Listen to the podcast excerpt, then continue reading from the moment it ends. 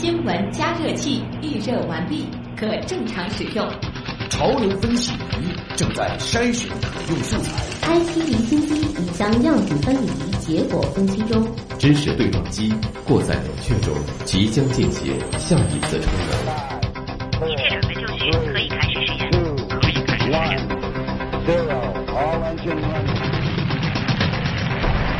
新闻实验室。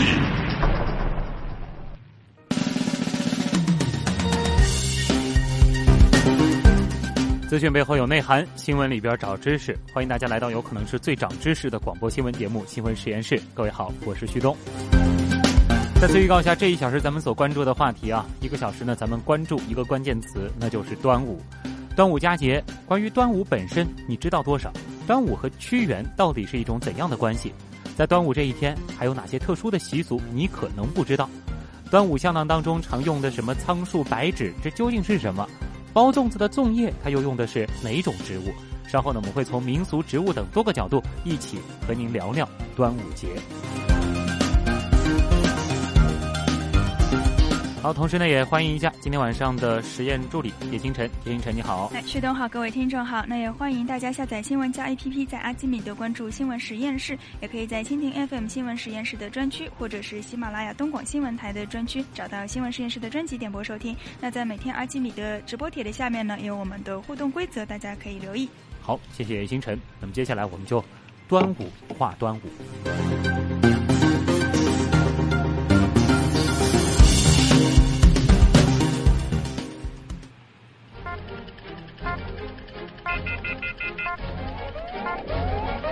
知识对撞机。今天是端午节，所以呢，我们的话题自然和端午离不开。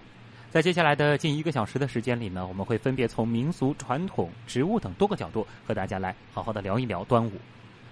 端午节作为一个传统节日，民俗呢自然是少不了的啊。稍后的时间呢，我们也会啊邀请这个。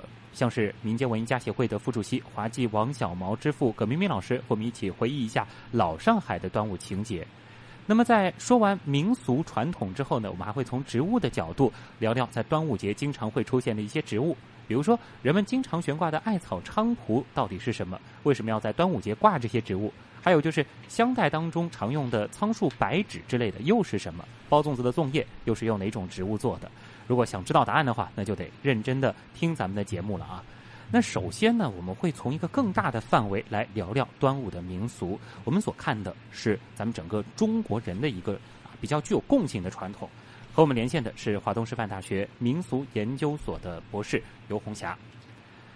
尤老师你好。哎，主持人好，你好，听众朋友们好。哎，呃，这个每年农历五月初五呢是端午节啊，这个为什么要把五月初五这个日子叫端午？这两个字本身它有什么样的意思呢？啊，在我们中国的传统上来说呢，我们是用这个干天干地支来纪年。农历的五月正好是我们这个子丑寅卯辰巳午未的午，也就是中午的午。哦。而午呢是正好是属马的。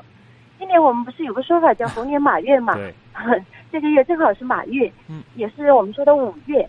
还有一个呢，就是每个月有三个五，一个是初五、十五和二十五。初五呢，这个初呢就是开端的意思，开始的意思，意思呢就是说也叫做端午，因此呢就把这个五月初五啊称作为端午了，啊就这么一个说法，对，是有这样子的一个来历的啊。那么，呃，关于端午节的这个由来，到底有哪些说法呢？其实感觉版本挺多的啊。嗯，端午节的由来其实很多。最早啊，我们说有祭祀我们的一些先人，像屈原，呃，荆楚地区就是湖北了啊，祭祀这个屈原。在江南，我们这个吴越一带啊，尤其是像这个江苏这边呢，是祭祀呃春秋战国时期为军事家，叫做伍子胥。嗯。呃，还有一个说法呢，也是纪念伍子胥的他之后的一个孝女啊，很孝顺，叫做曹娥。曹娥是因为父亲投江，然后没找到尸首，他也跟着投江，这就是弘扬我们中华民族的孝道精神，有这么一些说法。但是呢，其实啊，这些都是后面啊，我们这个历史发展中过程中慢慢叠加上去的。哦。事实上呢，呃，端午节在这些历史人物之前啊，都已经产生了。嗯。嗯，最早呢是为了驱邪避害，呃，据说五月初五这一天呢，非常的呃有一些凶恶的事情，比如说有一些毒虫蔓延，而且呢天气也非常的炎热，比较的燥有燥气啊，有一些毒气来侵入我们的身体，对我们的身体呢有危害，我们需要采取一些保护和强身健体的一些措施。嗯。因此呢，就在这个节日啊，呃，用一些民俗活动，有吃的，当然也有一些体育活动，还有一些这个植物啊各方面的呃综合的啊，呃、这个非常多彩的民俗活动来进行防御。对，所以说，可能在这些传说之前就已经有这样一个民俗活动了，只是我们后面不断的附加这个节日它本身的意义。哎，对对对，这也是我们这个呃这个在历史发展过程中呢，文化现象的它这么一个叠加，还有变迁，再加上呢很多的这个学术考考证还有研究，把这个屈原和端午节结合起来，最早呢应该是闻一多先生，哦哎、然后呃，当然在闻一多先生之前也有呃相关的说法啊。也就是说，一直要到闻一多先生之后，就是说端午和屈原他的这个关系才像现在那么的紧密。哎，可以这么说，因为哦这样一来的话，呃，可以说说，当然屈原和呃端午节结合起来呢，一方面从积极上来说，也是丰富了端午节的内涵，嗯，嗯，也没什么错了，就算是以讹传讹。哎，但是这样子一来的话，其实就包括啊，咱们一直吃的这个粽子，从小我们就听说这个粽子就是为了纪念这个屈原，因为他掉江里了，大家怕这个鱼啊什么的把他的这个尸尸身给吃坏了，那就扔粽子进去。那所以这个其实只是说是一个民间的一个想象演绎。哎，对，就是对我们这个爱国主义的呃英雄人物啊，我们这个屈原，春秋战国时期，呃，他为了报效祖国，当然也是对祖国充满了这个失望的情怀啊。嗯，呃呃有这个跳江的义举，所以呢，呃老百姓总是对这个英雄人物，尤其是悲情人物，充满了这个怜惜，而且呢，希望他得到一个很好的归宿，包括他死去，呃，希望他的尸首不会被这个鱼虾，包括一些凶猛的啊海底的生那个河里的生物所侵害。因此呢，有了这些传说。啊，这其实还是传说，可能在这个之前也有类似于粽子这样形制的食物。哎，是的，是的，对对对。啊，那比如说端午，其实我们经常会想到的一些典型的这个习俗，像是吃粽子、赛龙舟，还有这个雄黄酒啊，包括这个挂艾草菖蒲，这个这个或者是挂香囊之类的这些习俗，它有哪些可能真的就是和纪念屈原有关？还有哪些它可能本来就有呢？嗯，您说的与纪念屈屈原有关系的最典型的就是龙舟竞渡，还有一个就是吃粽子了啊。嗯，当然呢，龙舟竞渡这个我得要多说两句。好，嗯，其实呢，龙舟竞渡现在对我们的这个端午节影响是非常大，也是比较呃，就是说非常典型的民族盛事。对，其实呢，根据华东师范大学民俗学教授田兆元先生的考证呢，当然还有别的一些学者也有相关的研究啊。其实，在我们中国最早的作为端午节俗符号的，并非是龙舟，嗯，而是另外与龙舟相对应的叫做鸟舟，后来发展为凤舟。这个哦恐怕呢是比较少的一个观点，哎但是呢，呃，越来越受到我们这个呃专家学者的一个肯定了。就是以前可能赛的是凤舟或者是鸟舟，哎，对，凤舟或者是鸟舟，怎么说呢？嗯因为在我们荆楚地区啊，就是呃，尤其是像这个屈原哈所在的荆楚地区，这是端午文化非常发达的一个一个区域。嗯那么他最早呢是很崇拜这个鸟的，也是一个凤文化很盛行的地啊区。哎，现在不是有一句话叫做“天上九头鸟，地下湖北佬”，对不对？其实这个九头鸟啊是凤凰的化身。哦，哎，在一些古典古典籍当中，像那个《荆楚纪实记》啊，就是有关于荆楚地区的民俗事项的一个百科全书了。嗯它里面明确有记载，有这个飞福州啊，就是一个飞鸟啊，像形似一个鸭子这样的野鸭子的这样子的一个舟船。啊，哎，那么这根据像田教授啊等等一些专家学者的考证呢，因为在我们中国的封建社会，龙啊是帝王的一个非常呃专制的一个符号，哎民间是不会轻易被触碰的。啊，对，帝王统治阶级也不会让民间去接触像龙这样的神圣的政权的更别说。骑在上面滑了。哎，对对对，是是是。那么后来呢？因为到了南宋时期啊，呃，当时呢，因为受到一些像这个少数民族的威胁，所以，呃，中央政权就开始慢慢的把这个放松了。哦，民间呢也开始了有了龙舟。于是到了后来就变成了一个龙凤呈祥，所以啊龙舟也有，凤舟也有，是一个很呃和谐的一个一个局面。对，嗯，这个非常的好玩啊。呃，刚才其实我们就说到了一个可能和大家的这个想象当中、认知当中比较不一样的，可能最早龙舟是凤舟或者是鸟舟。呃，我们再来和大家分享一些这个比较奇葩的这个端午习俗啊，比如说我们这边也听说啊，在浙江台州这端午节是要吃虫子的，这到底是怎么回事呢？我们先来了解一下。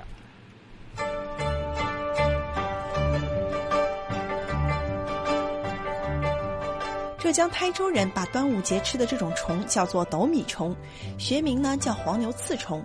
据说吃了具有强身健体、清凉解毒、生津开胃的奇效。最常见的吃法呢是直接把虫子放在炭火上烘干，据说吃起来有点像爆米花。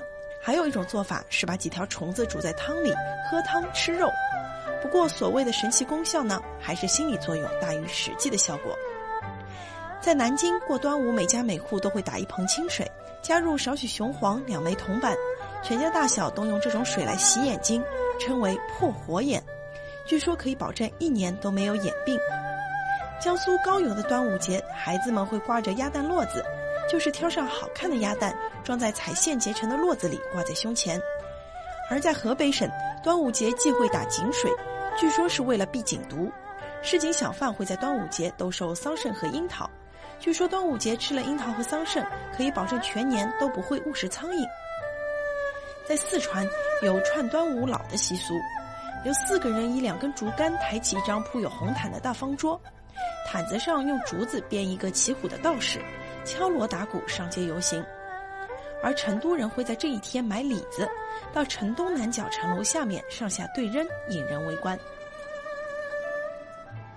哎，有些民俗真的是听都没听说过啊，想见一下应该是觉得挺好玩的。那就想问一下尤老师了，这些习俗当中有些感觉挺奇葩的，不知道有您有没有听说过？还有就是还有没有一些就是类似的比较有趣的端午习俗？嗯，是这样的啊，在我们中国呢，确实是百里不同风，千里不同俗。嗯就算是像端午节这样一个全国范围内的这么一个华人都在庆祝、都在过的这么一个节日啊，啊，它也有每个地区的不同之处。嗯甚至这个在山西啊，雁门关一带啊，因为雁门关呢，这也是一个呃比较重要的关关隘。那么它呢，这个老百姓在端午节期间，是这个期间会贴一个大公鸡、大红公鸡。哦，对，这个恐怕在其他地区比较少见。当然，啊它是用剪纸的民间艺术的手法来进行表达的。嗯，它就是要弄这个大红公鸡。嗯，哎，具体原因是什么意思呢？因为刚才介绍说五月初五啊，端午节这天有很多的毒虫，啊像蜈蚣啊，包括毒蛇啊这些啊。嗯据说这个大红公鸡啊，因为中国人本身觉得红色能够压制这个邪恶的一些东西，啊，而公鸡呢又善于这个雕琢，对它可以吃虫子。啊，那顺便呢也把毒虫也吃掉了。嗯，根本原因还是这个老百姓这种驱邪的一种避害的这个心理啊。哎，其实包括就是我们回头看一看之前我们说的这个中国一些地方的一些呃比较好玩的这个端午习俗，其实很多都是在和驱虫这个关键词有关啊。哎，对的，对的，是。嗯，其实还是凸显出了，其实端午它这个节日可能它的这个产生，还是因为它是处在这样一个时节，考虑到中国的这个纬度，可能在这个时候啊，这个蚊虫啊、蛇虫之类的，它就开始这个活动比较这个这对人类的这个侵扰就比较厉害了。那么大家就哎开始逐渐逐渐发展出了这样一个日子。对，所以端午节的像挂菖蒲、艾叶、喝雄黄酒，这嗯些其实有异曲同工之妙。啊还有包括说我们配香囊，香囊里面的一些这个成分啊，像丁香、紫苏，还包括龙脑、茱萸、金银花，这些都可以驱蚊虫的，啊 避瘟疫啊这些。嗯嗯这最有效的这个啊，就是最最重要的一个目的，还是为了要驱这些蚊虫。当然，其实附加上去的一些这个传说，包括一些这个传统的习俗，哎，也是让我们对这个节日有更多的亲近感啊。好的，那也再次感谢华东师范大学民俗研究所的尤红霞博士给我们带来的介绍，谢谢您，再见。好，再见。刚才呢，尤博士是带大家这个从一个比较大的这个范围啊，来关注一下咱们中国人的一些端午的习俗。那么，咱们新闻实验室是这个上海的一档这个节目啊，那么我们必然会关注一下，哎，咱们上海过端午到底有没有一些这比较有地方特色的习俗啊？咱们接下来呢就来说说老上海的端午情节。我们请到的呢是我们的老朋友，民间文艺家协会副主席、华记王小毛之父葛明明老师。葛老师你好，哎，旭东你好，嗯，哎，这里想问一下，就是您小时候端午节是怎么过的？呃，那么吃粽子呢是必不可少的，是吧？呃，但是呢，吃粽子里面它还有一些花样景，就是说，有的时候啊，我们小孩啊，大人都会给我们做一个很小很小的小粽子，嗯，然后呢，然后呢，把那那个小小粽子呢，它一般是不不去煮的，哦，就是不不到水里面把它煮熟的，嗯，所以呢，它就很轻，外面都是轻的那个那个粽叶，哎，然后就用用一个那个小的红丝线勾一个带。然后就挂在那个胸口。啊，哎，蛮好玩的啊，很可爱。然后觉得觉得挺神气的啊，就觉得胸口那那在那里晃荡晃荡的，就是还是很像个小徽章一样的。哎哎，然后呢，还有呢，就是蛋，那个那个咸蛋，哦，也做一个兜，也挂在胸口。那么这是我们小时候感到比较开心的那个，嗯，那那那一个游戏吧，也算是一个游戏吧。啊啊，那么另外呢，就是说我们大人。都会在我们那个额额头上啊，那或者廊下用那个永王写一个王，大王的王。好像这个小孩呢，这个王一写，这个百毒不敢侵了啊，妖魔鬼怪也不敢来找了。这个就是直接就是用雄黄还是雄黄酒？啊，不是不是用雄，就就用雄黄，就用雄黄，用用那个水啊啊呃调和一下。哦，那雄黄酒是喝喝的。嗯。稍微呢在那个黄酒里面，稍微真的是放一点点，嗯，因为他不敢多放，对，那多放那有毒的，是。啊，有毒的。啊。但是会在这个小朋友的这个头上画一个王字，王字，哎，对对对对，哎，这样子联想一下，我们前面提到这个端午一个很重要的目的是这个驱虫啊，这可能也是驱虫，哎，这样子画好这个王以后，这个蚊虫可能就不敢这个去这个叮咬小朋友了。对，因为到了端午嘛，这个按照那个过去的民间传说嘛，就是各种各样的害虫叫五毒啊，嗯，五毒就出来了，五毒就是蛇、蝎蝎子、蜈蜈蚣、壁虎、蟾鱼，叫五毒。哦，那么这五毒都出来了嘛，那么就要用这些东西来对付它了，嗯、对吧？嗯对。哎，那么上海人过端午会有哪些这个比较特别的习俗嘛？其实我们前面也是盘点了一下这个。全国各地啊，有有一些地方其实它有一些习俗还挺有地方性特色的。上海有吗？嗯、这个上海人过去在端午节呢，还要在那个家门口啊，除了挂那个挂那个菖蒲啊，呃，那个那个白艾啊、艾叶啊，嗯、另外呢还要挂那个钟馗的像。哦，在门口挂一副钟馗的像，那么这个钟馗嘛是是。抓鬼的嘛，那么小鬼，所有的鬼就不敢进门了。当然，这带有带有一些迷信色彩，但同时这也是希望人们祈求平安的这种、嗯、这种心理，对吧？对，这是这是当当时就是上海，当然现在这个这个风俗比较少了，是比较少，现在很少会看到人家在这个家门口挂这样的东西啊，什么？对对对对对对对啊。那么另外呢，就是说那个上海上海啊，这个一般到了端午以后。才会把那个冬衣啊，把它收藏起来。嗯，因为这个在端午之前天气变化比较大。嗯，所以在上海的宝山有这样一句一句谚语，叫“未吃端午粽，寒衣不可送”。吃了端午粽还要冻三冻。所以呢，就啊，就春捂秋冻啊，这个捂要一直捂到端午之后了，等于是端午之后，对对对对对对对，不是到清明之后，而是端午之后哇啊，也体现人们就是也是一种祈求平安吧，啊？让身体健康这样一种一种心情吧，作为一种这个养生的这个民俗啊，哎哎，对对对对对对对。当然，其实我们这个中国人啊，尤其是最近一段时间提到过这些传统佳节呢，总是和吃离不开的啊。那么端午节啊，最重要的那当然是吃粽子了。但是好像我们知道，这个在江南民间啊，还有一个叫吃五黄的这个习俗啊。啊，有的有的。哎，这五黄是这个哪五黄呢？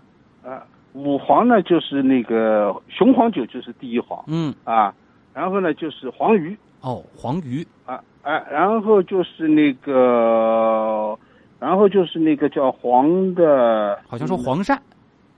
黄鳝对黄鳝也有、也有，对对对对，黄鳝还有黄瓜，黄瓜啊，哎，还有黄瓜，还有一个好像是咸蛋黄黄是吗？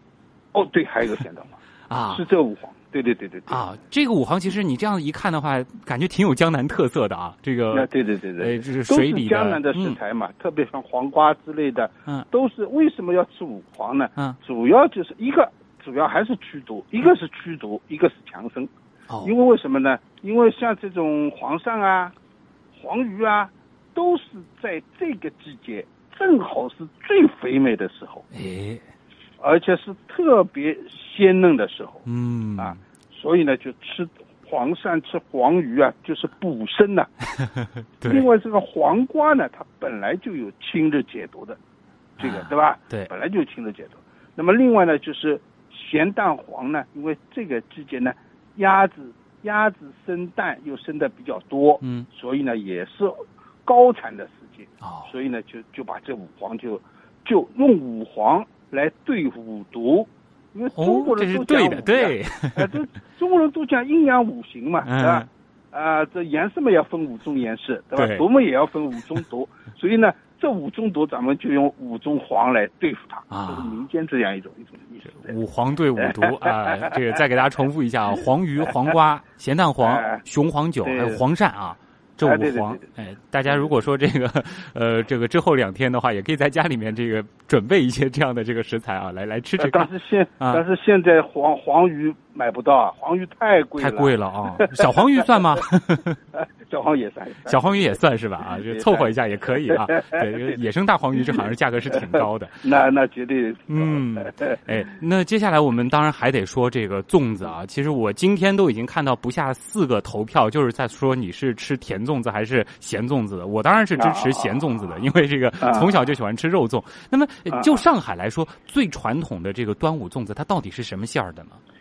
这个呢，就是说上海的粽子其实也是分两大类的，嗯，也是像中秋月饼一样，哦。一类是苏式粽子，一类是广式粽子，它也和月饼一样的。粽子还分苏式哎、苏式、广式的啊。也说苏式、广式。苏式粽子呢，主要是什么？啊。白米粽、哦。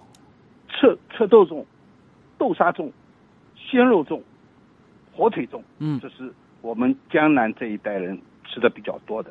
从广东方向来的呢，广式的呢，它的它的那个馅的花样就更多了。嗯它那个包括有椰蓉粽啊、莲蓉粽啊，广东不是有烧鸭嘛，对吧？广东烧鸭粽啊，哇，有这种味道的啊哎、猪油豆沙粽啊，啊叉烧黄蛋粽啊等等，包括他们把那个干贝啊、冬菇啊啊这个这个等等嗯都放在那个粽里面。它在这方面比我们江南的苏式的粽子应该说花样更多一些，啊，所以上海人，哎，葛老师，所以他都能接受，嗯，所以上海人就是各种口味的粽子都能接受都。能接受，都能接受。啊对对对。那么从传统的角度来说，如果说是按这个苏式粽子来说的话，其实哎它本来就有这个咸的和甜的，这都做那对都说，当然最主流的当然是鲜肉粽了，对吧？啊。这个这个它的地位，鲜肉粽在粽子里面的 这个 number one 的地位是不可动摇的，对吧？不可动摇。你也是支持这个是肉粽的啊？哎，肉粽这是他肯定是老大，老大的地位肯定不可动摇的，啊是吧？这个但是呢，我们江南包括宁波他们这里，白米粽还有宁波人特别喜欢吃的那个碱水，呃，就是上海人讲碱水粽了，嗯，碱水碱水粽就是，哎，碱水就把那个米啊，把在碱水里面泡一泡。啊，然后那个吃起来以后呢，就有一点有一股那个碱的味道。宁波人特宁波人特别喜欢吃那啊。个碱，就是味道是这种淡淡的，啊，就淡淡的，它也带一点带一点咸啊，嗯。它它它也不算是甜，它没有不不不不加糖的，里面不放任何馅的。啊，这吃起来可能也是要不就是直接这样子干吃，要不就就蘸点就干吃，就干吃。哦，就干吃，就体会它那个带一点碱的这种味道。对哎，对对哦，这也特别一点啊。对，哎，当然，其实整个这个江南的话，我们其实如果说去这个周边游的话，经常在各个古镇啊，会买到各种各样这个古镇的这个特色的粽子。但其实我注意到啊，就是好像粽子的这个包法是会有一些不一样的。就是哎如果说要正正宗的话，哪一种包法是这个比较正宗的呢？粽粽粽子的包法呢，主流是三三大类啊，就是一一类是最主流的，就是完了我们叫三角粽。哦，三角粽，三角粽，其实它是有四个角，你去数，实际上是四个角。对，但是习惯上呢，称它叫三角粽。嗯，那个第二类呢，就叫小角粽。哦，就像过去呃过去那个妇女的，就是裹小脚的那种，前面一个一个，就是一个尖的比较明显，哎，一端是比较钝，对对对的，后边是正的，对小脚。第三类呢，就是叫枕头粽，啊，就像就像我们睡的枕头一样的啊。那么最好包的、容易包的就是枕头粽，嗯，它比较好包嘛，就把两个粽叶这样这样这样对约起来，嗯、然后用线一扎就可以了，啊。所以你去看外面很多食品店买的就是那种粽，枕头粽蛮多的，哦、为啥？它包的快呀，它容易包呀，啊。吧？最难包的那那当然要数那个三角粽，嗯，三角粽非常难包，而且要包的漂亮。上海人讲要包到挺刮，啊，四只角侪要血迹啊，这个不容易的。好的三角粽是不是说就是说它每一个面就看上去要差不多的？呃，那当然就是一个比较标准的正四面体这样对对对对对，当然那个最紧的、最结实的是那个小小角粽。哦，小脚粽容易包的结实。嗯，而且呢，这个像我像我母亲过去包那个小脚粽啊，她是不用绳子也不用稻草扎的。嗯，她用一根一根针，在这个包到最后剩下的那个尖端，就是那个粽叶壳的那个尖端。就穿在那个尖针的后屁股里面，嗯，然后就穿过那个粽，拉紧就好了啊。它不用不用线，也不用绳扎的，啊、这个就属于这个比较高级的包法了。啊，对对对，而且那个特别紧，那个粽子你拿在手里丢过去三条马路，它都不会，它不会散的啊，不会松开来的。嗯。这其实也是满满的回忆啊，那就想问一下了，葛老师，不知道您对于现在咱们这个普通市民过端午，哎，有什么想说的或者说建议啊？哎，这个其实粽粽子啊，真的是可以充满爱的。嗯，这个就在我们电台对面，呃，虹桥街道有一家人家是上海最美家庭。哦，主人姓张，叫张美英，嗯，五十多岁了，她嫁到那个。婆婆家里来的时候，一个小青年，婆呃婆婆正好过五十岁生日，她就和婆婆说：“我叫我买一个那个奶油蛋糕。”那个时候奶油蛋糕好像不得了了。对，婆婆说不要，你跟我包五十个粽子，她不会包，包不来的。啊。然后这个，但是既然婆婆有这个要求嘛，她就去买了肉，买了米，买了那个粽叶壳，包，哎呦，包的嘞是汗流浃背，包不起来。然后那个婆婆说：“你，你还来，我来，我包一个给你看看。”嗯，三下两下，就是说这半分钟不到，几十秒钟，一个粽子包好。哦，包的又漂亮。哦呦，她没想到婆婆有这一手。嗯，然后就婆婆就帮她，终于把那五十个粽子给包好了。哦，包好了以后呢，然后以后就是每年，她婆婆不每年要大一岁嘛，到明年五十一岁嘛，就包五十一个粽子，就多包一个啊。五十二岁就包五十二个粽子，嗯，她用这种方式来纪念，来这个为婆婆做生日啊，一直包到七十多岁，婆婆包不动了。啊，她婆婆不包了，她继续包，而且她的手艺是越包越好，对，她每年锻炼嘛，嗯、每年锻炼嘛，对吧？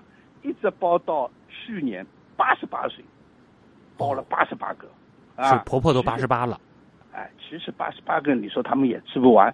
包完了以后，烧烧煮好了，周围隔壁邻居大家送送啊，开心，大家开心，哎，共同庆祝生日。你看这个，又通过粽子来来建设一个和谐家庭，嗯，多好的例子啊，多好的故事，我我听了很感动。对啊，我记得这以前这个邻里之间其实互相送粽子也是很好的一个社交的方法啊，送来送去，对对对对对。